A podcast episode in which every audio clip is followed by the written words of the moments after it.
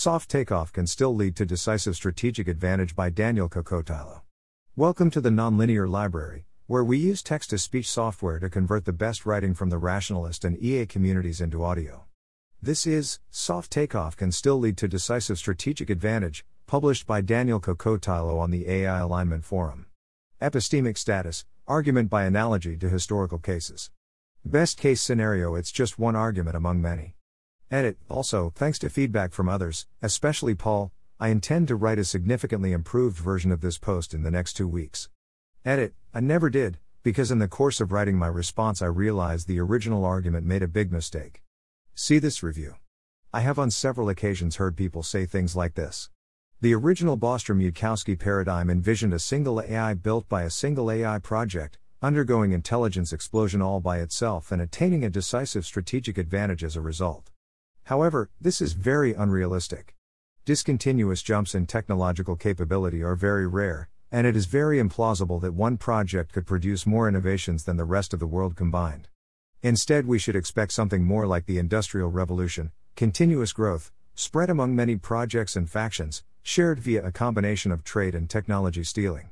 We should not expect any one project or AI to attain a decisive strategic advantage, because there will always be other projects and other AI that are only slightly less powerful, and coalitions will act to counterbalance the technological advantage of the frontrunner paraphrased. Proponents of this view often cite Paul Christiano in support. Last week I heard him say he thinks the future will be like the Industrial Revolution but 10x 100x faster. In this post, I assume that Paul's slogan for the future is correct and then nevertheless push back against the view above. Basically, I will argue that even if the future is like the Industrial Revolution only 10x 100x faster, there is a 30% plus chance that it will involve a single AI project, or a single AI, with the ability to gain a decisive strategic advantage, if they so choose.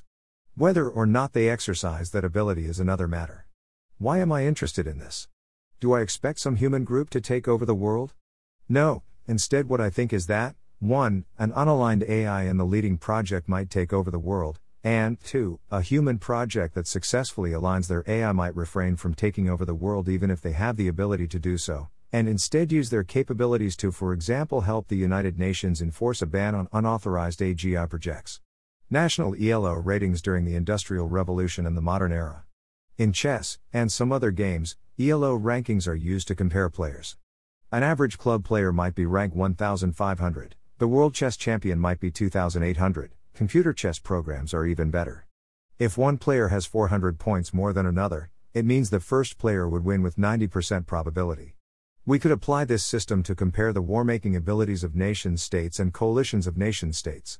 For example, in 1941, perhaps we could say that the ELO rank of the Axis powers was 300 points lower than the ELO rank of the rest of the world combined, because what in fact happened was the rest of the world combining to defeat them, but it wasn't a guaranteed victory.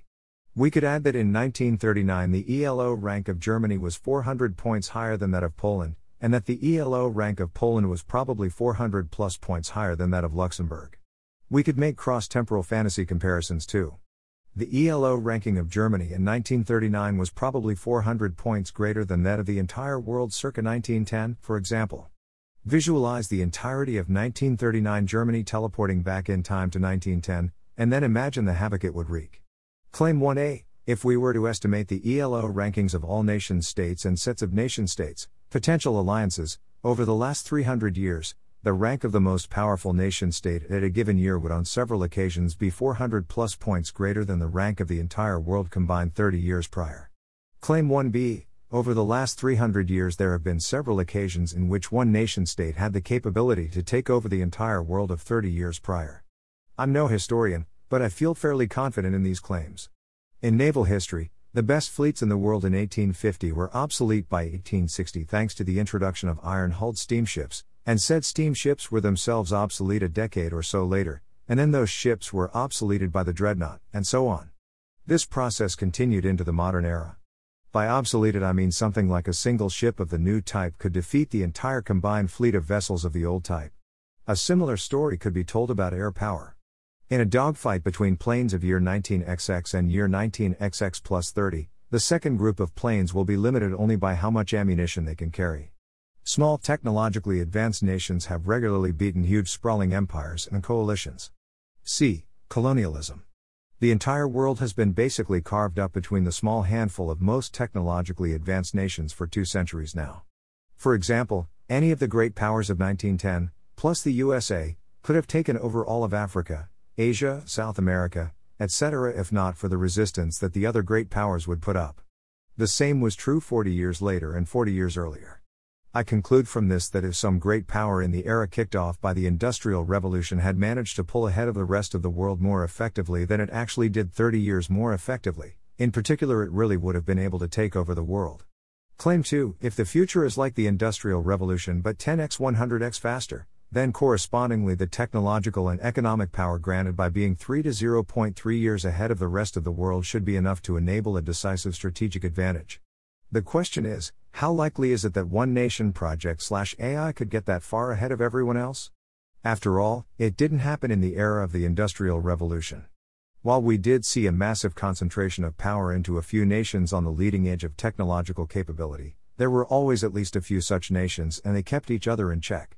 The surely not faster than the rest of the world combined argument. Sometimes I have exchanges like this. Me, decisive strategic advantage is plausible. Interlocutor, what? That means one entity must have more innovation power than the rest of the world combined, to be able to take over the rest of the world. Me, yeah, and that's possible after intelligence explosion. A superintelligence would totally have that property. Interlocutor, well, yeah, if we dropped a superintelligence into a world full of humans. But realistically, the rest of the world will be undergoing intelligence explosion too. And indeed, the world as a whole will undergo a faster intelligence explosion than any particular project could, to think that one project could pull ahead of everyone else is to think that, prior to intelligence explosion, there would be a single project innovating faster than the rest of the world combined. This section responds to that by way of sketching how one nation project slash AI might get 3 to 0.3 years ahead of everyone else. Toy model There are projects which research technology, each with their own innovation rate at which they produce innovations from some latent tech tree. When they produce innovations, they choose whether to make them public or private. They have access to their private innovations plus all the public innovations. It follows from the above that the project with access to the most innovations at any given time will be the project that has the most hoarded innovations, even though the set of other projects has a higher combined innovation rate and also a larger combined pool of accessible innovations. Moreover, the gap between the leading project and the second best project will increase over time, since the leading project has a slightly higher rate of production of hoarded innovations, but both projects have access to the same public innovations. This model leaves out several important things. First, it leaves out the whole intelligence explosion idea. A project's innovation rate should increase as some function of how many innovations they have access to. Adding this in will make the situation more extreme and make the gap between the leading project and everyone else grow even bigger very quickly. Second, it leaves out reasons why innovations might be made public. Realistically, there are three reasons leaks, spies, and selling using in a way that makes it easy to copy. Claim 3 Leaks and Spies. I claim that the 10x 100x speed up Paul prophecies will not come with an associated 10x 100x increase in the rate of leaks and successful spying. Instead, the rate of leaks and successful spying will be only a bit higher than it currently is. This is because humans are still humans even in this soft takeoff future, still in human institutions like companies and governments, still using more or less the same internet infrastructure, etc. New AI related technologies might make leaking and spying easier than it currently is, but they also might make it harder. I'd love to see an in depth exploration of this question because I don't feel particularly confident. But anyhow, if it doesn't get much easier than it currently is, then going 3 years to 0.3 years without a leak is possible, and more generally, it's possible for the world's leading project to build up a 0.3 to 3 year lead over the second place project. For example, the USSR had spies embedded in the Manhattan Project, but it still took them four more years to make their first bomb. Claim 4 Selling etc. I claim that the 10x 100x speed up Paul prophecies will not come with an associated 10x 100x increase in the budget pressure on projects to make money fast. Again, today AI companies regularly go years without turning a profit. DeepMind, for example, has never turned a profit and is losing something like a billion dollars a year for its parent company and I don't see any particularly good reason to expect that to change much. So, yeah, it seems to me that it's totally possible for the leading AI project to survive off investor money and parent company money, or government money, for that matter, for five years or so, while also keeping the rate of leaks and spies low enough that the distance between them and their nearest competitor increases rather than decreases. Note how this doesn't involve them innovating faster than the rest of the world combined. Suppose they could get a three year lead this way, at the peak of their lead. Is that enough? Well, yes. A three year lead during a time 10x 100x faster than the Industrial Revolution would be like a 30 to 300 year lead during the era of the Industrial Revolution. As I argued in the previous section, even the low end of that range is probably enough to get a decisive strategic advantage. If this is so, why didn't nations during the Industrial Revolution try to hoard their innovations and gain decisive strategic advantage? England actually did, if I recall correctly. They passed laws and stuff to prevent their early Industrial Revolution technology from spreading outside their borders. They were unsuccessful spies, and entrepreneurs dodged the customs officials and snuck blueprints and expertise out of the country. It's not surprising that they weren't able to successfully hoard innovations for 30 plus years. Entire economies are a lot more leaky than AI projects. What a Paul slow soft takeoff might look like, according to me. At some point early in the transition to much faster innovation rates, the leading AI companies go quiet. Several of them either get huge investments or are nationalized and given effectively unlimited funding. The world as a whole continues to innovate, and the leading companies benefit from this public research, but they hoard their own innovations to themselves. Meanwhile, the benefits of these AI innovations are starting to be felt. All projects have significantly increased, and constantly increasing, rates of innovation. But the fastest increases go to the leading project, which is one year ahead of the second best project. This sort of gap is normal for tech projects today, especially the rare massively funded ones, I think. Perhaps via a combination of spying, selling, and leaks, that lead narrows to six months midway through the process. But by that time, things are moving so quickly that a six months lead is like a 15 to 150 year lead during the era of the Industrial Revolution. It's not guaranteed and perhaps still not probable, but at least it's reasonably likely that the leading project will be able to take over the world if it chooses to. Objection What about coalitions? During the Industrial Revolution, if one country did successfully avoid all leaks, the other countries could unite against them and make the public technology inaccessible to them. Trade does something like this automatically, since refusing to sell your technology also lowers your income, which lowers your innovation rate as a nation. Reply Coalitions to share AI research progress will be harder than free trade, embargo coalitions.